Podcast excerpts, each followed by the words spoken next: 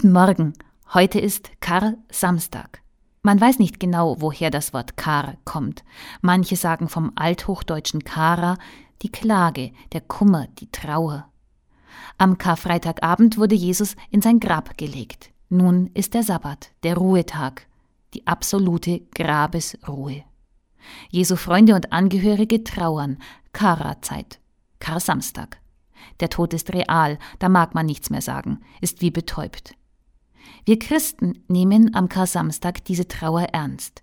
In den Kirchen, die sind übrigens derzeit nicht geschlossen, nur die Gottesdienste finden nicht statt, also gehen Sie ruhig rein. Da sind die Altäre abgeschmückt. Die Glocken schweigen, wenn überhaupt, dann schlagen sie die Zeit und erinnern daran, wie sie vergeht. Einen langen Tag halten wir das aus, stellvertretend mit all den Menschen, die in diesem Jahr trauern und leiden.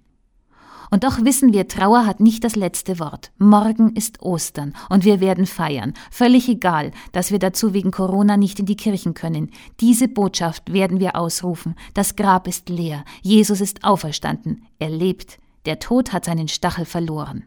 Morgen. Heute ist Ruhe.